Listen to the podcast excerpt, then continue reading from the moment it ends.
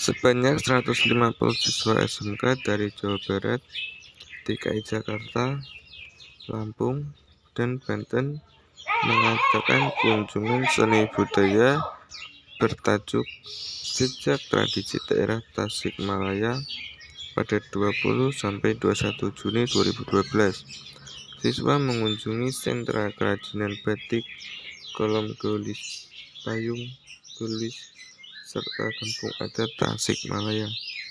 Kegiatan ini adalah program rutin yang diselenggarakan Balai Pelestarian Sejarah dan Nilai Tradisional BPSNT Bandung.